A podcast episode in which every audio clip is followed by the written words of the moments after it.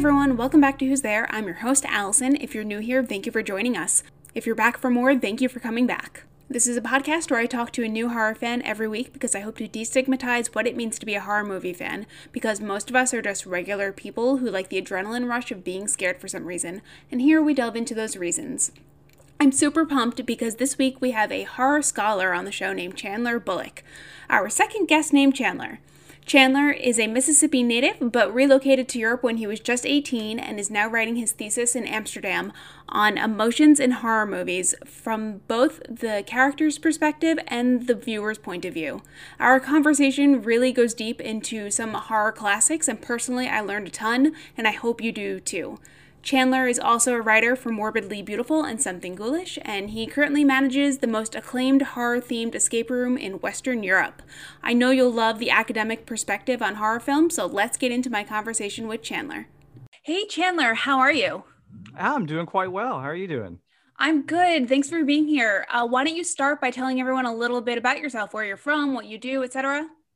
Sure, sure. So, yeah, my name's Chandler Bullock. I am originally from Mississippi and I now live in Amsterdam in the Netherlands. And I uh, I have a lot of hats that I wear. I'm a manager at an escape room uh, that's horror themed. Uh, I'm working on a research master's in regards to film and literature and media in general and culture with a focus on horror because I, I, like horror a lot. And for the rest, uh, you can find me, I write at Something Ghoulish and for Morbidly Beautiful and anywhere that will uh, pick up a pitch that I throw at them, basically. Very cool. One of our past guests also um, writes for Morbidly Beautiful. His name oh. was his uh, Michael Benavides. I don't know if you've ever. I've seen the name on the, the list. I'm a very new writer there, so yeah. I have to get get to know everyone. totally. Uh, so awesome! I can't wait to talk to you about all that. But first things first, what's your favorite scary movie? Oh yes, I love that you come out swinging. Um, so favorite scary movie there's so many. Uh, I'm going to go with at the moment. I'm going to say the original Texas Chainsaw Massacre is going to have to be my favorite uh, today, at least. solid choice. Solid choice. Um, so I know that you said in a previous email to me that you were scared shitless of horror films until you were about 20 years old. So yeah. how did how did you first fall in love with this uh, with the horror genre and at a, such a later age and how did you develop a different outlook on the genre? Right. Uh, that's actually one of the reasons I was so attracted to your podcast as well, with talking to horror fans and getting to know them and show how much of a like an eclectic bunch we are. Uh, I thought, you know, I've heard other people say in other podcasts too that they were scared, so it got me the bravery. Um, yeah, I was terrified of everything as a kid. Um, I was a little sheltered, and uh, I think uh, I was a bit overly sensitive. I had ADHD and didn't really know how to deal with it, especially being the 90s. So things just kind of stimulated me to the nth degree. And horror movies, of course, would be just torture, but it didn't take horror movies. I remember when I was around, I think I was around five or six, somebody just told me the concept of the werewolf, and I just wouldn't sleep. I was like, what? No, that's what? No, God. Uh, the idea of somebody turning into a wolf and like wolves are scary. I don't like that. Um, so I don't know exactly where the transition was, but I think it had to do with a lot of the movies that we had at home. Because, like a lot of families in the 90s, if you didn't have enough money to go out and buy all your movies or to go to the cinema all the time, uh, you you know got a tape and got a blank one, threw it in the VCR, and then if something came on TV, you just hit record as fast as you could. And maybe you missed the first 10 minutes of the movie, but you tried to do your best. And so we had our mixtapes basically. And on that, we mainly had stuff like The Last Starfighter, The Never Ending Story, and Beetlejuice was the one that I kept coming back to. So I think it was just the comfort film for me every single time I was bored, just popped on Beetlejuice and I wasn't on board anymore and I think getting used to Tim Burton's world and, and the kind of scary, spooky stuff that at first freaked me out kind of got me a little more into it. And I also was just a bit of a dreary child as well. I was always kind of into more of your, like, yeah, somber kind of stuff. so very emo teenager as well. Um, and although I was still scared to death watching things like A Nightmare on Elm Street, and uh, I, like for instance, I don't think I saw The Exorcist until I was 19 because I was too scared to do it. I heard so many stories about how horrible it was. And then when I saw it, I was like, oh, I've actually seen worse by now. Uh, uh, somewhere in high school, when you're of age, uh, you know, we would go to the rental places, and my mom was eventually like, hey, we have a deal. I like to make use of the subscriptions that I have, and I don't really have a lot of movies I need to see right now. But we're allowed to do five older movies a week, or we could do two of the the new ones a week.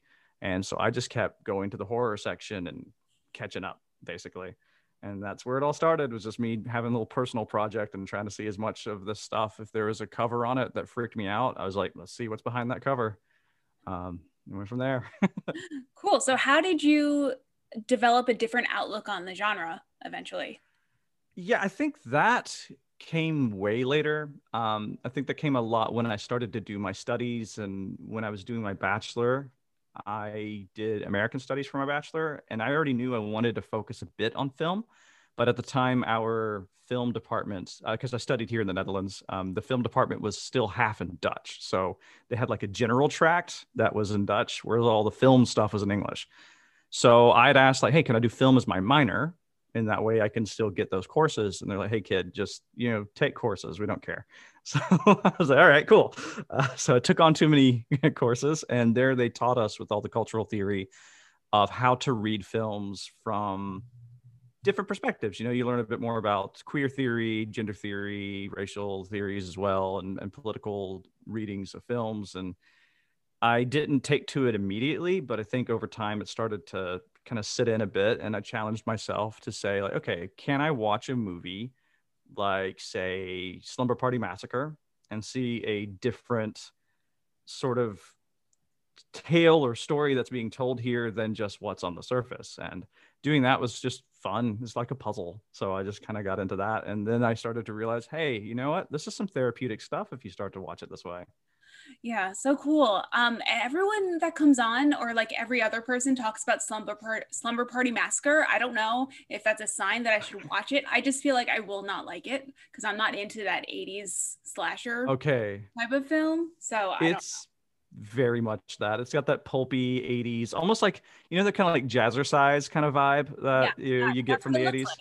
Yeah. That, yeah, but what I do love about it is to know that we have this wonderful kind of sleazy uh, horror slasher that's made by a, a, woman and to see what she decided to do with it in the 80s and it was just it's so batshit and I love that how she's like hey if we're gonna do a bunch of nasty sleazy sexist stuff we're gonna have so much fun with it and it's not gonna be sleazy from a male perspective and so the fun outweighs the rest of it in that film it's really kind of how like you know like your stereotypes of like softcore porn sometimes how people will up the dialogue if you're doing a parody of stuff like that.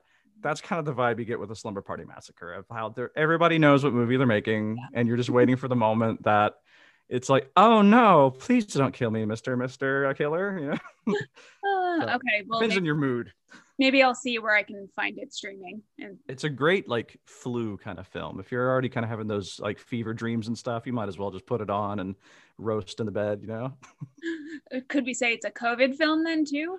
Oh, I don't know. I, I, think I had COVID last March, and uh, maybe if you catch it early oh. on, or if you're lucky, yeah. But uh, take, take take care of yourself if you get COVID. Seriously. I was diagnosed with it asymptomatically a couple of weeks back. Oh, um, I'd never had any symptoms, and I don't know if I actually had it or if it was a false positive. But right. Yeah, I just didn't have any symptoms, so I look. I guess I looked out there. For sure. I, I when I think that I got it, they didn't have tests at the time. Mm-hmm. So it was just like, hey, if you feel remotely like this, stay home. And I just remember it being like the worst pneumonia kind of stuff that you could possibly get, but then worse. It's kind of like pneumonia on top of a mountain, basically, like no oxygen at that point. Yeah. But fortunately, I didn't go to the hospital or anything. I just kind of stewed in our, our bed for a bit. And I think because I didn't, I never got a fever that that kept me pretty okay. So it's a weird illness because everybody seems to show up a little differently than the rest. Yeah, but that's some real horror. Uh, Or, At or least you- fictitious horror. At least you live in a country where they were taking it seriously. Uh, yeah, seriously enough, I'd say. I, there's still some work to do around here. so you describe yourself as a horror scholar and you're studying it right now specifically focusing on emotions in horror films both from the characters and the viewer and the viewer's point of view Correct. what has that research been like that research has been enlightening and complicated Uh, because it's a lot of philosophy that I have to research to do that. And it's stuff that when I first learned about it, I just stared at the teachers and thought, you're just making stuff up and you're trying to just push your research onto us. And half of that was true. He, he was definitely pushing a lot of his research onto us, but the fact that the university signed off on it meant that there was some merit to it. Um, there's a concept called phenomenology, which is the study of our experience with the world around us. So it's a very difficult thing to do because it's basically it's an objective study of subjective experiences. And so instead of it being about, say, so let's talk about fear, for instance. We both know what fear feels like. Different things may scare us. So we don't talk about what's scary. We just talk about the feeling of fear. And by doing that, we can start to see what sort of filmmaking tactics are there and what properties of film cause this generally speaking. That's why, you know, jump scares seem to have this kind of formulaic you know, structure to them that we can follow. And sometimes it can kill the fear, or sometimes if you play with it right, you may catch somebody off guard and it'd be like the worst scare they've ever had in their lives, you know?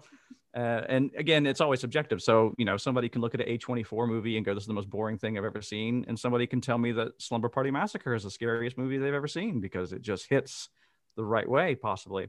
And we can't really say too much about what scares people. But if we start saying, well, when I'm scared, I feel this way. People go, oh, yes. Oh, it's the worst feeling. And this, you know, talk about the tension or the fact that your stomach feels empty. You get like a cold sweat, things like this. And it started there. And then this other, this instructor started to teach more about the philosophy of emotions in general. And I really got into that because it kind of opens you up. The more you talk about an emotion, then you can start to see it in the films and then start to kind of empathize a little bit more with the situations in those films. Even if it's a bad movie, you can just go, I mean, I wouldn't want to be involved, you know. so it can, it, you know, for yourself, you can make everything just a little bit more enjoyable. Uh, speaking of A24 films, um, I had heard that when uh, audiences in Sweden went to go see it, they laughed because they thought it was a dark comedy. Whereas people oh, I imagine. here in the United States were like, that was so depressing. That was Yeah. so fucked up. Um, That whew, you're talking about Midsommar, right? yeah, Midsommar. Yeah. Yeah, God, that one that really, really fucked me up. Uh, you know, I've had my own run-ins with similar relationships, and I also had a bout of depression that was very similar to Danny's. So when she just has that kind of like kind of crying throughout the whole movie, I just like was shaking in the cinema. I'm like, I get you, Danny. I get you. I hope you're better by the end of the movie. You know. Uh, so when you get the ending that you get, you're just like, I don't know if I'm happy or not. Yeah. Is, is it good that she's now the queen of the of the death cult, or But where are the other May Queens? yeah, Mm. that's true. that freaked me out the whole movie. It's like, I don't know if this is good for you. That that's a good question. No one's ever asked that. Where are the other May queens? They show all those photos, and you're like, but none of them are there. And Yeah, they're all they're, young. they're putting pregnant somewhere or dead. Exactly. That freaked me out.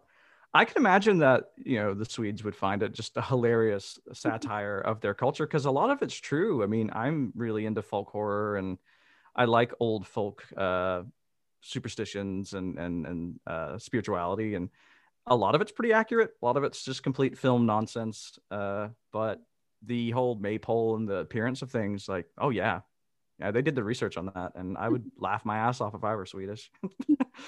Yeah. Um, I actually just watched uh, the movie The Dark and the Wicked. Have you seen that? I haven't seen it yet. I, want watched to. it last night. It made me feel like I felt the first time I watched Hereditary, except way worse. Way worse. Yeah. I mean, I like Hereditary now. I've Mm-hmm. watched, I've rewatched it twice. Um, I don't get as like, I mean, I'm a little tense when I watch it, but I'm sort of enjoying it because I just love Toni Collette so much.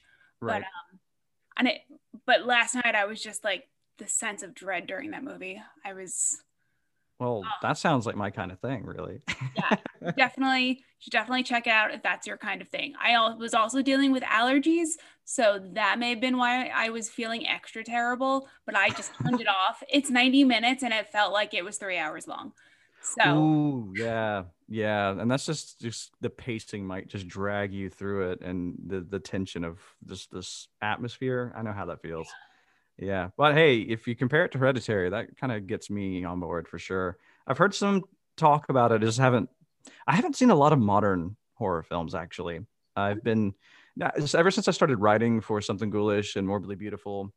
I've been thinking more about okay, are there observations that I've made that I want to write about? And then maybe a film that I saw in my childhood. Maybe there's something that I've been wanting to say about it, and I get the opportunity to be like, you know what? Sometimes we hold on to these thoughts that we think are just stupidly, I'm the only person who ever feels this way. And then I think, okay, that could be true, but at least I can put it out there. And if some other person reads that and goes, I never thought of it that way, that's a great way to get a conversation to start. And I think that's just been where my brain's been at is just seeing what's in the zeitgeist, what's in people's minds. And then o- older movies seem to keep popping up in my head. Um, but I do need to catch up. yeah, what what older movies have you been exploring? A lot of the Friday the 13th movies I explored not too long ago. Uh, I wrote a piece um, for the magazine We Are Horror. I don't, are you familiar with that one? Not no. It's a great initiative, actually, that's uh, been started by uh, Ryan Larson and Tyler Liston. Uh, let's see, Tyler's from Haw Creek Horror, and Ryan's working at Bloody Disgusting. And they wanted to give a platform that was dedicated about 80% to uh, women and uh, BIPOC writers, LGBT writers, uh, and, and new voices in the writing community who have a hard time getting through the door because they don't have like the clique or the experience. And so they're like, you know what? Let's just make a magazine on Patreon for that. And so you subscribe with your Patreon service, and that, that's the way you get in. And they like personal pieces. And I picked something for their third edition about uh, femininity in slasher films and how masks can kind of represent uh, these killers trying to act male, basically act all masculine because they're hiding the fact that maybe what they're afraid of from your final girls is that they're so overtly feminine that that's too powerful, you know, something like that. It was my piece, and that got me watching a lot of slashers. Um, Uh, recently, Prom Night Two. That's one I jumped into. Love that film. my first guest, uh, Jody Webster, he loves that. He loves that movie. So, Oh, I fell in love. It's the first time I got to see it, and I'm like, I have done myself a disservice to see like the female Nightmare on Elm Street. Oh. yeah, that I haven't seen Prom Night or Prom Night 2 because it just again the 80s. But maybe I need to get over it and force myself. But also, I watched a lot of older horror back in like the summer, like peak Mhm. quarantine, and um, yeah, I, I didn't find The Exorcist scary. I didn't find Texas Chainsaw Massacre scary. Um, just like I don't find Halloween scary. I just I think I saw all these things at too late an age when I had already seen so many other things that were so much worse. Yeah, that could be. I mean, a lot of times you get these classics and you can see where a lot of the films you've already known came from and you Yeah. can respect that. But I'd say, like, with The Exorcist, for instance, if you've seen Insidious and Hereditary already, Yeah. you have seen those elements of The Exorcist put to the highest caliber. Mhm. So, you know, Hereditary's got the mood and the tone and the pace, whereas Insidious really has the the the harsh soundscapes and then the, the dreary shadows and all that stuff in it. So it's like, well, yeah, I've been there, done that. Um, yeah, I gotta say, The Exorcist, I liked it when I first saw it, but be being 19 as well. I wish I'd seen it as a kid and just kind of like scarred myself up. Yeah, no, I, I do too. I also saw Poltergeist over the summer and I was like, this is not, this is so silly. Oh, I love Poltergeist, but again, 80s. I can imagine if 80s Yeah. isn't like your your jam. But hey, everybody has stuff that they're into. Uh, have you seen some like old classics from say like the 40s and 50s? No, I don't think so. If do you want to tell me some titles? Uh, recently, one I saw that's really great. It's called The Uninvited. It's a little harder harder to get a hold of. I think. I think it's on the Criterion Channel though. Okay. Uh, that one's a nice kind of. It's a ghost story, but it has more of that woman in black haunting a blind manor kind of vibe to it. So Oh, okay. Yeah, I might like that then. yeah, it's just it's spooky is what it is. and very romantic. Uh, so you also think that horror is a great vehicle for exploring our our emotions, which I think many of our past guests would agree with. Can you tell me Mhm. why you feel that way and why you think that that leads to more positive so- social interactions? Yeah, um, I mean, okay, so we've already discussed Hereditary and Midsommar. Um, you know, I, I know for a lot of listeners, like, oh, they're just talking about only these eight, 24 movies. And like, I'm sorry, some of us like them. Because I'm going to go to another one. Uh, for me, a very good example was The Witch. That was a movie that just with the themes of how Thomasin breaks away from her environment and just finds herself, basically, which I mean, you do have just like you have in Midsommar, you have that question of like, do did you really, or did you just take on another system around you? It's still that that push, that fight, that I think that in horror, the the genre explores those subtleties and those kind of unpleasant emotions that we go through in a way that most genres are afraid to do because if you're taking say a superhero film or a nice comedy or even most you know mainstream dramas they're there for entertainment first and foremost. These are big budget studio productions that want to make you kind of cathartic a little bit of escapism. And so it's harder to push a narrative that is deeply unsettling and confronts you with things that would actually benefit you if you were to confront them especially when it comes to knowing yourself. A lot of horror films are about people who struggle with their confidence really and it holds them back. And you know you, a mm-hmm. lot of your final girls for instance are those meek and mild virginal women who you think oh they seem as if they need to be sheltered especially the the very cliche ones in the 80s but the whole point of them being studied is the fact that by the end of the film they're the ones who are stabbing the killer and making sure that this stops. And those sorts of stories i think are powerful enough that doesn't really matter what your background is. It's a pretty universal language of empowerment and especially with things like depression it's just coping to a degree. Not that the film makes you cope but the longer you think about it the more you kind of see the similarities. And i find that horror can really help people to see themselves in a way that films usually won't show you because they're not wanting to show ugliness basically. Hmm. and social interaction i mean most of the social interaction that we have is us just trying to be the best version of ourselves and we're talking to people and be likable but you know your real friendships are the people that you know all their ugly bits they know all your ugly bits and you love each other regardless like you can be like i hate it when you do that but you're the best person i know but those are really difficult friendships to make especially in, in 2021 Yeah. Oh, that's such a good answer. Yeah, I love that. thank you Um, so you said you love Halloween. Can you talk a little Yes. bit about that and why you love it so much? So Halloween for me was just so special because, as I mentioned, I had ADHD, and uh, anybody out there who's had ADHD or any other neurodivergency that gets you kind of stuck in patterns or makes you just focus on different shit than everybody else is focusing on, you're going to be called weird or you're going to be asked, why aren't you paying attention or things like that. And well, you know, we like what we like. And being into horror, being into those things, I liked dressing up. I liked not being seen. I love the idea of just putting on a mask or putting on makeup and just fitting in with everybody else for one night. All of them got on my level. I didn't get on theirs, which was so nice for an ADHD kid.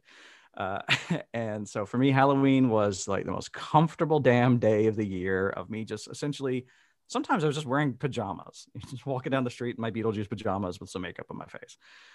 And I don't know, I loved it because of that. You know, it's also a time that when you're younger, you spend more time with your parents. You walk down the street. I mean, going for a walk. That's the thing. I, I don't think, especially in the South where it's hot and muggy all the time, you don't do that very often. You stay in the air conditioning or you lounge. Uh, maybe you're going to go to do something really, really active, but uh, just walking down the neighborhood and like, well, you got guns and stuff. You don't want to you know, do all that all the time. So, ha- but Halloween, then let's go trick or treating. Let's go for a neighborhood walk and get to know the neighbors. And I loved that. And being someone who left their home rather young, I, you know, I moved when I was 18. For me, it was one of the major and few things of being American that I always held on to. Like, I've never been patriotic in a sense of, I will always be American in my heart. I, I will always be me in my heart. And what makes me American is that it's, it's really Halloween. I, um, I don't know if you can see it, but have a tattoo sleeve I'm working on that has just a wow. bunch of Halloween tattoos. Like, oh, cool. yeah, I have a like a witch somewhere up on my upper arm, and and just fun like a, a mummy on my elbow, and I just want to commemorate it that way. And also, I think it's it's got that silly part of horror that I enjoy. You know, it's not always just the blood and the guts and the depression and stuff. Sometimes it's really just, hey, you know, those Universal monsters were kind of silly sometimes, and didn't we just love to see them on Scooby Doo?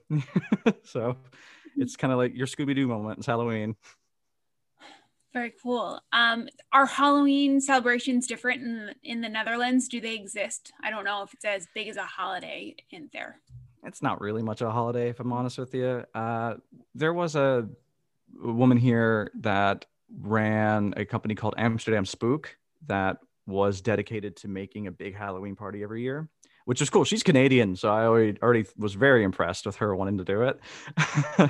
and I got involved with that a couple times, but she's recently moved to be a cat mom for a cat sanctuary, uh, which is very noble practice. My dream life. Oh, it's amazing. Uh, my mom used to work at a cat sanctuary, oh. and uh, they had something like two thousand cats in one enclosure, like this huge, like three acre area, and they'd call the cats, and you just have this stampede come running at you. I'm just it was living the dream.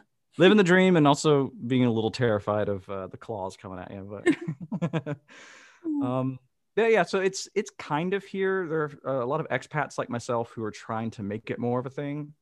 I know that you know the uh, the escape room I work at is a horror themed escape room. It's very story focused and we try to do things around halloween at least promote a little harder and like hey there's no better place to go than our game you know mm. and yeah it's it's more so in the uk i'd say that they might do some stuff but in the netherlands they're like man just yeah maybe you'll have your fun adult party you know That's cool. So that leads into my next question. You work at an, the most acclaimed escape room in Western Europe, you said. Can you tell me a little bit more about that escape room, escape room, and what it's called, where it is, etc.?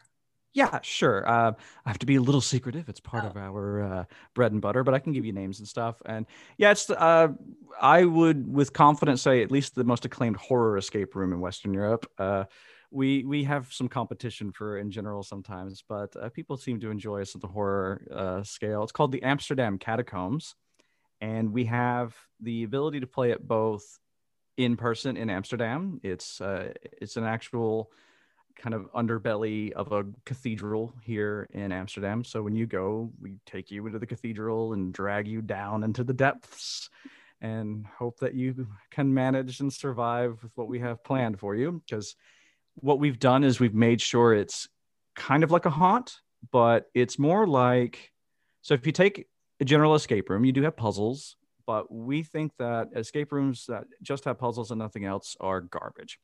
So uh, there's nothing worse for our feeling as puzzle designers and storytellers than walking into a room and just seeing a bunch of triangles and different colors and going, "What? What the fuck does this mean?" you know. I've done an uh, escape room once in New York City, and yeah, it was a bunch of puzzles, and I was like, I don't understand anything. Yeah, if there's no rhyme or reason, who gives a shit, right? And so we're like, what if we made you understand the story of what happened in this place? and then we give you a scenario and a motive motivation as to why you need to get out of there. So we up the lore of the place to let you know of the dangers that are there. And of course, you're going to get stuck and then it's do or die. You need to get out. Uh, so that's when the scares start to kick in and we kind of distract you while you're trying to do your puzzling. And we make sure that you get a full story too. We don't just, you know, come in like, oh, better luck next time. Like, really, if you fail, uh, let's just say you don't want to fail at our escape room. oh, that's so it's, ominous. it's well, good. That's uh, that's what I hope. what is fun though is we also have the ability to run this online. So no matter where you are in the world, if you are awake at a time that we are running things, and we do run times for uh, the United States to make sure that people all the way in LA can get a, an escape room in before, say, you know, not so they can at least wake up later than 11 a.m. to do it. um, that's fun. We have a slight variation to the story to make sure that the person that you're interacting with through our camera isn't just some silent person doing things for you. They're actually a full fledged character. And we've turned it into a kind of a found footage horror film that you get to interact with. That's so cool. Oh, I'll have to look that up. A lot of fun. times that you have available that I could do. Oh yeah, let me know. Let me know if you want to do that because uh, I, I, do have a, a, couple of my, my management discounts I can throw to people. I, I, I gladly, since you know this has been a lot of fun. Awesome. Uh, do you like found footage horror movies? I love it. I think it's one of the most underrated genres. I would love to analyze it a little bit more. I don't give it as much attention as I'd like to. Um, but knowing a few other people in uh, the circles I'm in, there's uh, one woman, uh, Mary Beth McAndrews, who for me is kind of the authority on found footage. Uh, you should definitely check her out on Twitter if you want to know okay. Uh, a, a, passion for found footage. Um, she names films all the time. I'm like, I've, I did not know that that was a thing. Cool. Uh, but yeah, I think also like the Blair Witch Project was one of those movies that I think transitioned me into being able to deal with horror because it, it just fucking destroyed me the first time I saw it. That's what so many people say.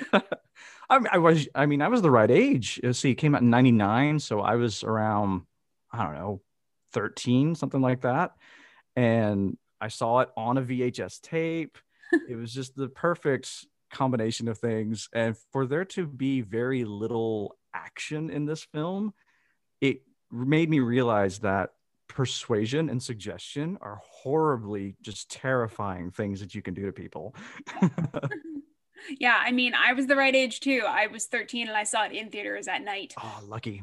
Yeah. Um, it was a cool experience, but my friend and I, we were like, we left and we're like, that's it. That wasn't scary. Yeah. If you're looking for something big and explosive, it's, it's not the movie that's going to do that for you. Yeah. Um, but I, I like, I love what it did for the genre and it kind of started the found footage thing, even though it wasn't the first one, but yeah. Um, what are your favorite yeah. found footage movies? I'm I'm I don't know what this is going to do to my cred with a lot of people, but I'm kind of a paranormal activity apologist. Ah, I I love those movies. Oh, thank goodness. There's so many people who like to trash on. I'm like, I don't know. The first three are kind of masterpieces and and really need to be analyzed to hell. Especially three with some of the effects that they pull off in that movie. Which is number three? Three is the one where it's the prequel. So it's the VHS tapes from the 80s when uh, the woman from the first movie is a kid. Okay. Yeah. Yeah. It's the one that uh, has like the sheet ghost and stuff in it. Yeah. Yeah. Yeah. That one. Whoo. I, I think just the ingenuity. I actually got the pleasure of being in a found footage film uh, in 2012. Oh, which one? And, oh, nobody's seen it, uh, but it's called Vigilance. Okay. And it was an attempt to create a found footage movie that was based off of the superhero craze at the time, since The Dark Knight Rises was coming out and stuff like that. And so this director had the idea of like, why do we focus on things like telekinesis and big effects uh, of ghosts and stuff when you could do something like a Batman kind of a story and get a camera crew involved in that kind of stuff.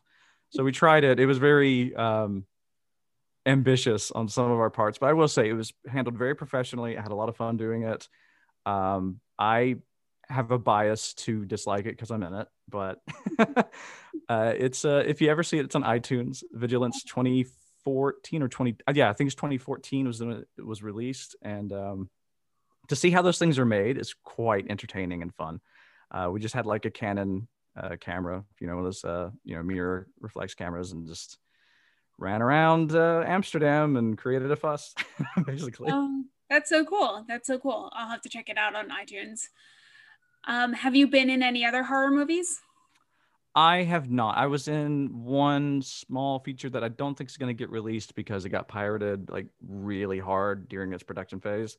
It's called Time Will Tell. That was meant to be a kind of, I think they called it a magical, like a magic realism film. So it was more about kind of bridging fantasy with science fiction and in, in modern day stuff, and I had a small role in that. But my I've done a lot of acting, but it's mainly been theater and and improvisation and things of that nature, and our escape room right now, a lot of acting.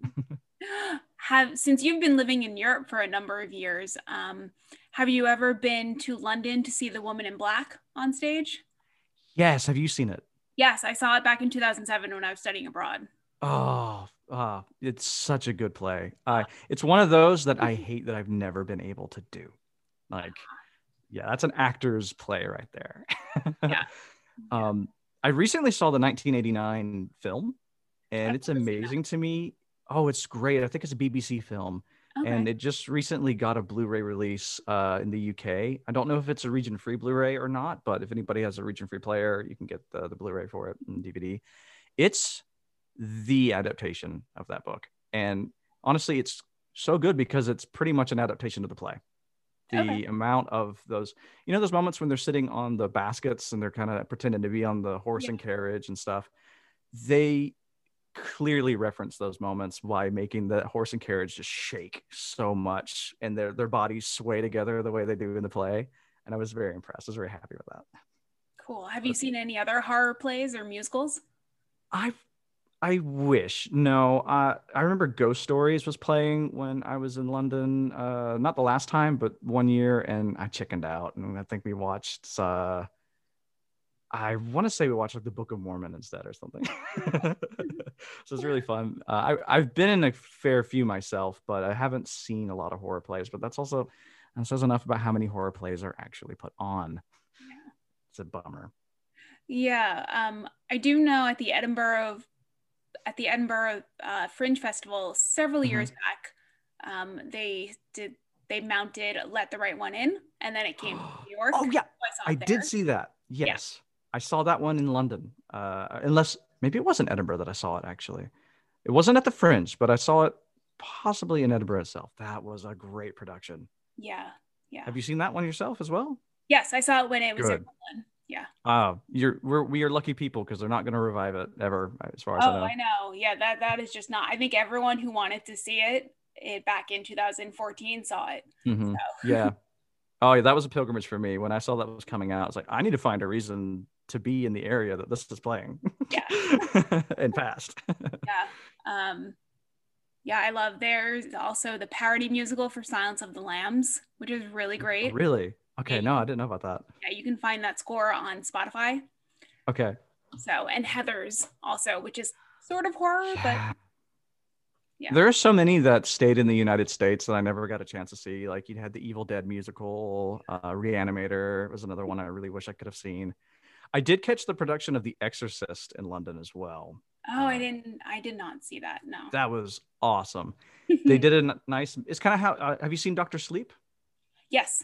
Okay, so you know how that one is an adaptation of the book Doctor Sleep, but also a sequel to Kubrick's Shining in yes. a way. Mm-hmm. That's kind of how they did the play for The Exorcist. That it was an adaptation of the book, but they knew that they wouldn't get away with not having some movie moments in it. So they have you know, the Tubular Bells soundtrack and uh, yeah, a few of the lines are the same, but the house looks different. The actors look way different, and there are extra scenes of like I think they have a full possession scene with the demon talking to Regan before, uh, like actually asking for permission to possess her. It's a terrifying scene. Oh wow! And it's Ian McKellen that plays Pazuzu. Oh, that's so cool. Yeah, yeah, I think I remember reading about that when it was in London. I was like, oh, I hope they bring that here. I wish they had. I wish more people had seen it. maybe, maybe after COVID please. Yes, I think we could all use a bit more Exorcist in our lives after COVID. I think it's a nice little comfort horror movie. do you have any favorite horror directors? Oh, do I? Uh, Mike Flanagan's going to be on the top of that list these days. uh, the man makes me cry just about every time he makes anything. So, yeah, if you can bring me to tears with your horror, then uh, I'll probably torture myself and love it. so, uh, Hitchcock, I think, is one of those directors that needs to be named as well. Just how there's a lot of his films, you know, a lot of those films, you'd be surprised how adjacent they are with horror. You know, most people just think of Psycho and maybe The Birds, but even something like Rope has a lot of horror elements to it, which is really well done. And I, I can't answer a favorite directors list without saying Guillermo del Toro.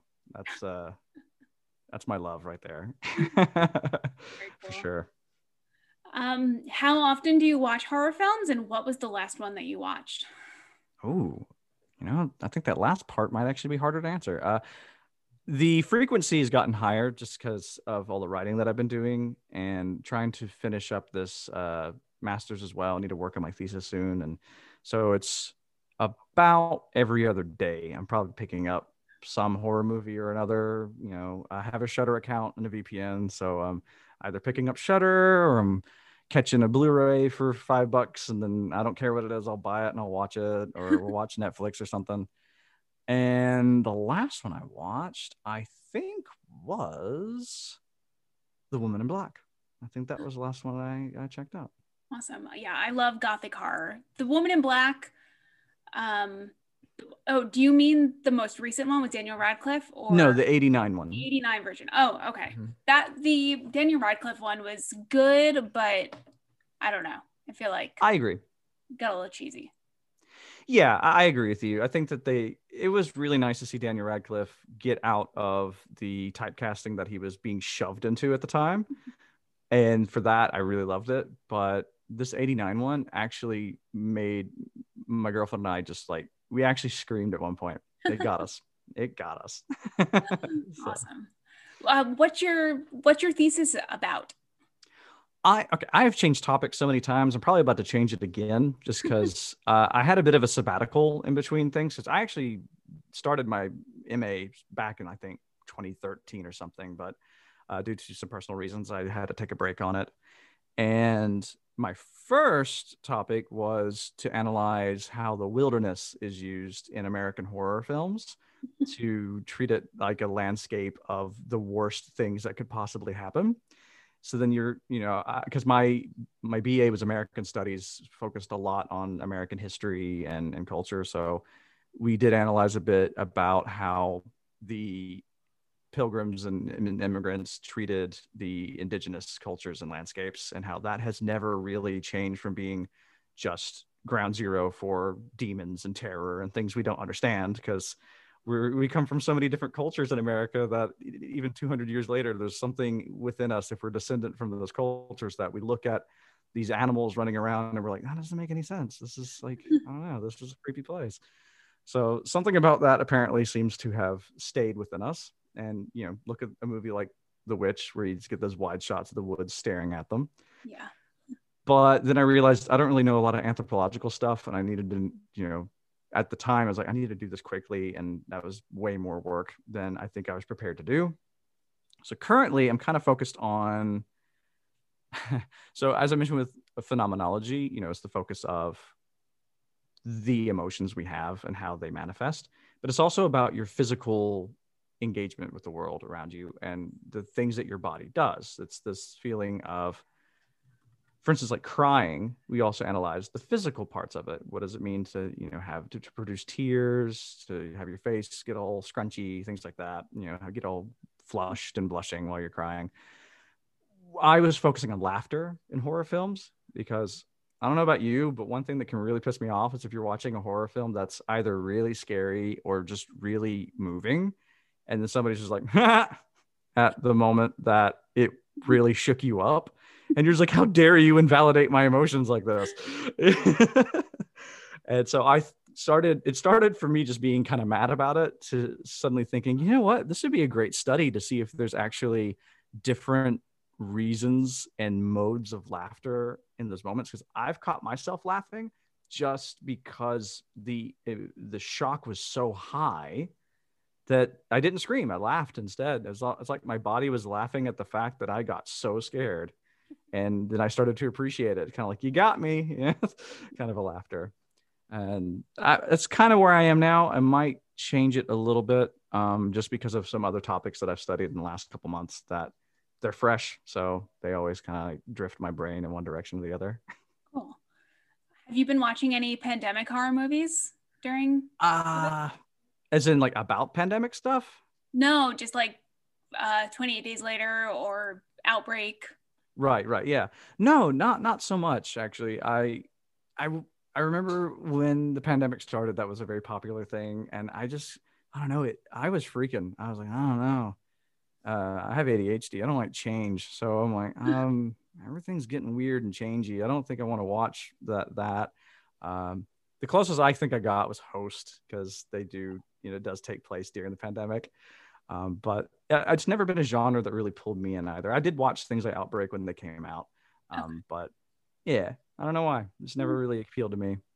Yeah, no, that's totally understandable. There have been two camps of people on this podcast the, the people who are firmly in the no, it's too real, and the people who are in the yes, I'll watch it. Why not? I need to prepare.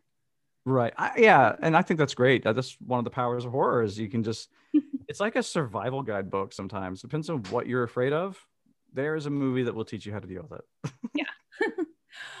um, is there any Dutch lore that you've learned about since living there that you can share? And are there any haunted landmarks that you've been to in Amsterdam? Oh, oh, that's a great question. Okay. I wish I had a good answer though. Um, one thing that has always bothered me in the Netherlands is there aren't a lot of ghost stories and creepy lore around here. I would say you're you're more likely to get like your fairy folk, if anything, but this has been a very pragmatic country. I don't know if you know a lot about the Netherlands, but like you know, and uh, New York was built to be a kind of remake of Amsterdam. Yep, New Amsterdam. So, exactly, and they you know they say that it was sold for twenty four dollars just because the reason for that is they went in to get beaver pelts because it was very valuable in Europe and they killed all the beavers. So they're like, this is not valuable land anymore. We don't care. And they just left. And so that's the attitude of the Dutch with just about everything. Um, uh, I do recall, I'm trying to recall it now. There was a story one of my colleagues told me about, like in her house, about uh, they did say that there's a haunting in her particular house about a woman who had a relationship that the, her, I think it was her husband, ended up having an affair with her sister. And so she ended up killing them both. And they found her mad inside the house, just kind of raving because nobody really knew where she was. And they kept asking, like, where's your sister? And they couldn't find her. They couldn't find her. And apparently there's like a kind of like a cistern just right outside in a square. And when they checked there, she had been rotting there for about three months. And they say that uh, at least what she told me is around her house they can still like hear the kind of like crying down where that cistern used to be. And that in her house like doors and stuff will just kind of latch open and you hear mm-hmm. footsteps as if people haven't stopped living there. And those are the things. You're going to get your small ghost stories mm. but the spooky lore you're going to want to go to the uk for that uh, France. I think places that have a lot of re- revolutions and stuff, you're gonna get it. Um, I've seen some really weird shit though, especially when I was in uh, Ireland. I went to get a tattoo in Dublin, and when we were there, we were sitting with this uh, tattoo artist uh, who had. We found out it was a private studio, but we thought it was just a, like a tattoo shop. Very well decorated, really nice. We went upstairs. She had like an arcade game while you're waiting, and the music's playing sat down, I got my stencil on, we are about to do the tattoo. And I was like, hey, I got a question for you. And she's like, yeah. I was like, so how many people are working today? She's like, oh God, not again. And I said, well, that's a weird response to my question. Uh, what does that mean? She said, okay, uh, you're starting to freak me out because she was convinced that the place was haunted. Mm. And she's done a lot of research on it. I was like, okay, but what does my question have to do with that? She's like, this is a private studio but people keep telling me they feel the presence of other people or they hear people walking up and down the stairways talking to each other when there's nobody else here. Mm. she started to list off this whole long ghost story about this uh, ghost that she started to call Fred. Just it was funny. They're like, "Hey, Fred, leave us alone." Apparently, he would, uh, you know, they would see shadows in the hallway, or she had a standing mirror that she kept at the end of the stairway. And one day, she went to go downstairs, and she saw the mirror was placed on its side on the floor. She's like, okay. She picked it back up, put it back where it was. She went back upstairs. It was placed on its side again. Then she's like, ding dong, there's something at the door. She goes to the door, and there's a little old lady who's at the door. She's like, yes, hello. And the little old lady says, oh, he just wanted me to tell you that he keeps setting it down because he's afraid it's going to fall. She's like, who are you and why are you telling me this? Uh, as she's telling this to us, there's like this little ornament on her windowsill. No wind, no windows open, no fans on, nothing like that. It just was as still as could be, and it just went and flew off of the the banister. So uh, we had a bit of a Fred experience while I was getting tattooed, which is fun.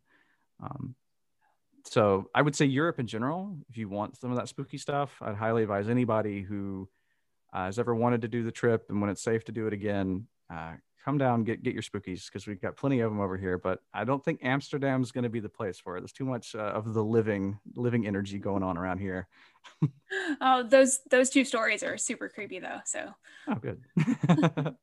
Happy to so, share.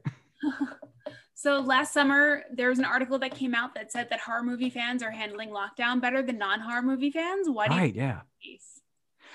I think that that might be due to what we were kind of talking about earlier. You know, the empathy that horror fans can get from horror. It's not to say everybody gets that. I know plenty of horror fans who just watch it to have something on. Basically, they don't really engage with it very deeply.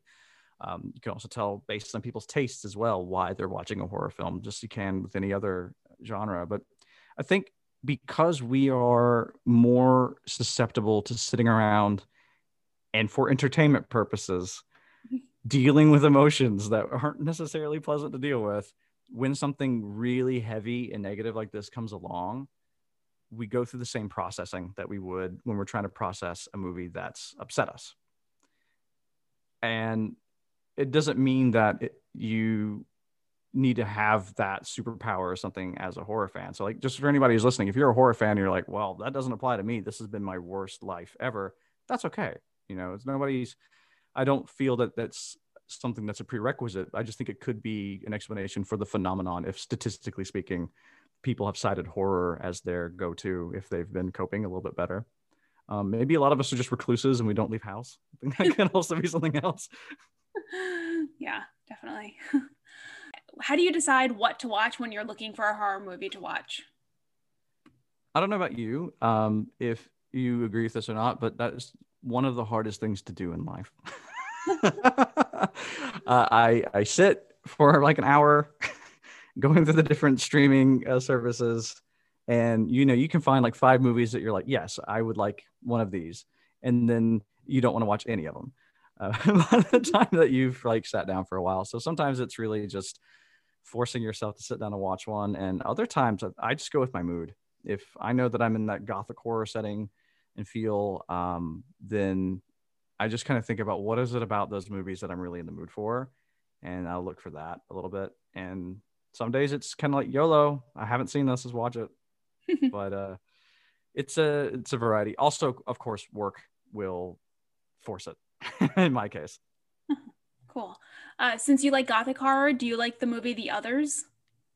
I do. Uh, it's been a while since I've seen it. I want to watch it again soon. I remember really enjoying it when it came out, unlike a lot of people my age.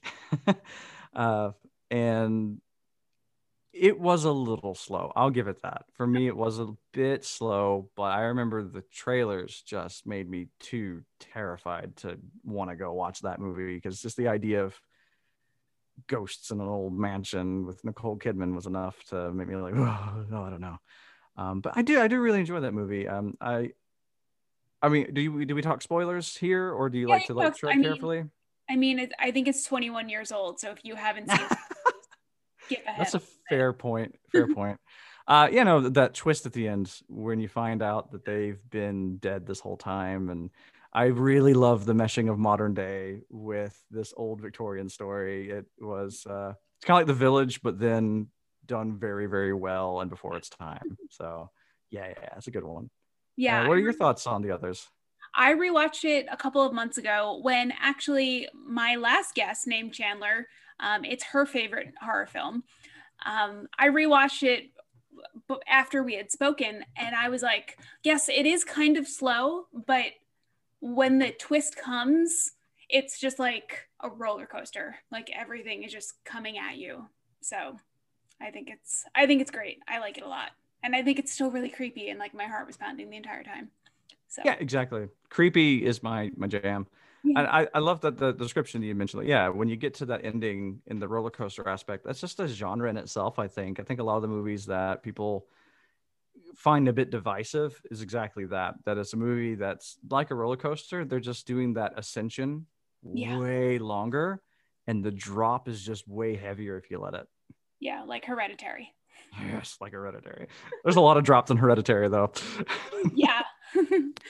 um, have you had any noteworthy experiences seeing a movie in theaters? Um, in general or horror specific? Horror specific. Horror specific. Uh, one of the most fun experiences for me was seeing Bride of Chucky when it came out in cinemas. And uh, I'm from the South, and uh, it was in a rather uh, it, it, was not a like suburban area that we went to so it was one of our more just kind of like almost rural kind of small cinemas i think we had about maybe six people who were in the audience for this movie and i was kind of getting into horror i think i was more just i was a scream fan so you know chucky yeah. kind of drew me in at the time it's like cool. It's one of the first movies I got to see in the cinema. So I was like, hell yeah, let's do this. It was wild, so wild. It was the classic of like, girl, don't go in that room. You know, people screaming, ah, no, he's gonna get you. And the movie being as funny as it was, just I think it was the most boisterous, fun, jovial audience I've ever been with. of just the classic throwing the popcorn at the screen. I think somebody brought a roll of toilet paper, and we just went nuts. I had so much fun. That was one of my highlights uh, for cinema screenings. Oh, that's cool. Um, so a lot of movies got postponed last year due to the pandemic. Which one are you most upset that has been postponed? Candyman, Candyman, Candyman, Candyman, Candyman. All right. Well, cannot wait. Well, you can't post the link to this episode when it comes out because you'll be dead. Oh, I know. I'll I'll stay away from the mirrors. yeah. Oh yeah, no, that one just everything about the vibe from it. Um, you know, I love the stuff that Jordan Peele is kind of curating and putting out there. And the first Candyman's great; uh, it's wonderful, but it did always feel like a movie that would have been really, really elevated if you had proper production behind the scenes with black voices making that. So to know that Nia DaCosta got to do this and Jordan Peele's producing it, and then if you know the original and you see all the little hints they have in the trailer, that I think they did exactly what people had wanted in a sequel for this movie for a very long time. And I liked the fact that it looks like one of those complicated uh requels, if you will. Like it's it's a Candyman for a new generation, but it's totally linked to the original one if you look for it. Oh, okay. all right, cool. Um, no, I do. I have seen the original and I do like it, but I didn't know about like the connections that were hidden. Mm-hmm. So I'll have to look into that after. Oh yeah, check out the trailers and really keep in mind uh, that original movie, and you'll start seeing the little breadcrumbs. Uh, okay, cool. Um, so, are there any horror movies that you love that people generally don't like, or any unpopular horror movie opinions that you hold? Oh, okay. I might hold off on the unpopular opinions because mine are like atomic sometimes. uh, but a film that I adore, that I know is not a good movie, I don't care if it's a good movie. is still one of my favorite movies. It's Jason Takes Manhattan. uh, that one.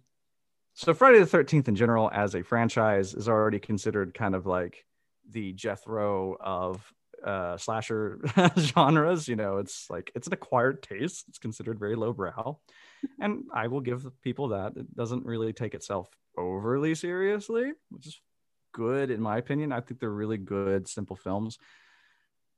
Jason Takes Manhattan is just considered by most to be the most deviously bad one of the bunch. Depending on who you ask, some people would say five would be just because it doesn't have Jason in it.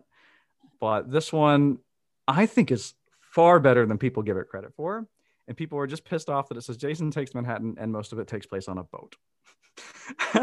you know, production was really screwed up in that movie, and most of your kills take place on this little yacht, and then maybe you get 20 minutes of Manhattan, which is actually Toronto. Um, and I get it, you know, but for all of its faults, I love that movie. I love how ham-fisted it is. Uh, something about just Jason being mad and wet the whole film just is entertaining as hell to me. Um, and you know, I, I I am very much into the 80s aesthetic stuff. So for me, I think if any, if anybody's really into that, it's just one of those movies that is that. It's one of those few ones that I don't know if you if you feel this way, if you have like a particular time period that you're into, but you discover that a lot of the stuff that is from that time period doesn't really hit the stereotype that's in your head sometimes, or at least the the atmosphere and the vibe. Every now and then you'll find the ones you're like, this is what we're thinking of. This is it. And with 80s cheese, I think of Jason Takes Manhattan, but people try to really take me to task on that all the time. uh, and I will not budge. I'll have to try watching it at some point. I've never seen it. I've seen one, three, and four, and I think they're okay. so, but you know, oh, so much. This is on another level because we're talking like so if you've seen four, you know how that one ended. And so to think, how does Jason do anything after that movie? well, it, it's wild. they stopped caring. Let's just put it that way. They really stopped caring by this point, and I was happy that they did. so, what are some of your unpopular horror opinions? Okay, I'm just gonna get out here and do it. I don't think I've even said it on Twitter, but I, I do not think that Aliens is a very good sequel. I don't really love that movie, and people adore it. I think it's a fine action film. Don't get me wrong. I think if I were to watch it in a vacuum, it's a good James Cameron movie. I just don't think James Cameron knew how to make a sequel to Alien. That's how it felt to me because Alien 3, the assembly cut, not the theatrical cut, uh, um, the quote unquote director's cut of that movie, I really enjoyed. I love it because I think it took a lot of what the original movie was going for and amplified it, stretched it out, explored a bit deeper. The themes in Aliens I really get behind and I appreciate, but I don't know. I find the movie pretty boring.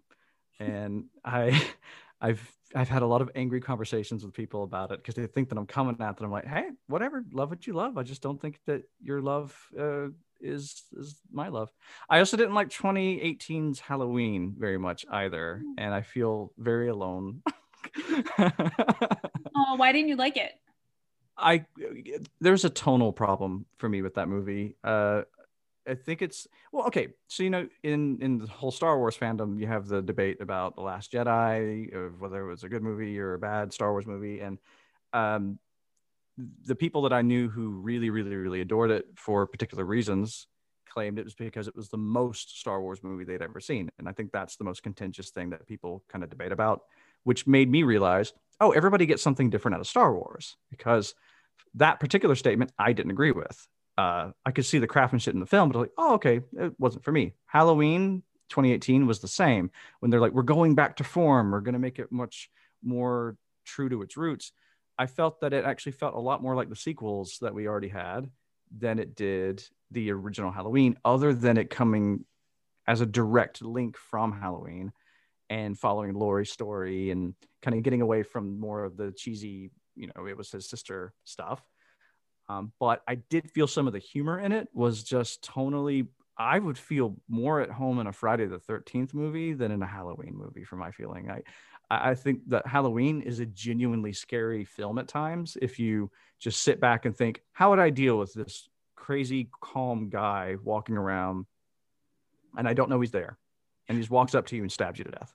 Like that's just like ugh, like home invasion of that level is just oh my god, and it, you see how easy he does it in the first film because yeah, it's Halloween. He's just gonna walk in and do it.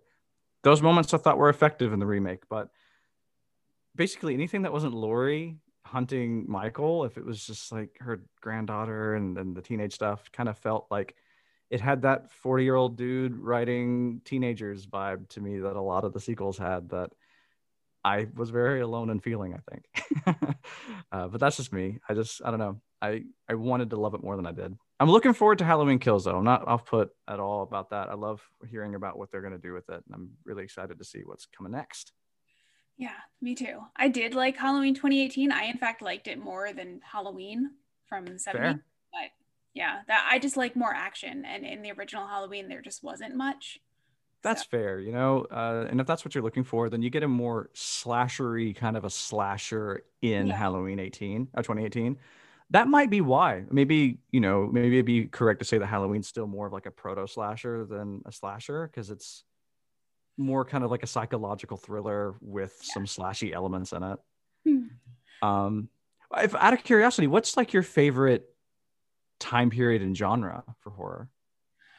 I don't know. I have listed on my Letterboxd profile as my favorite movies that would be considered horror are Scream, Cloverfield, and uh, The Ring.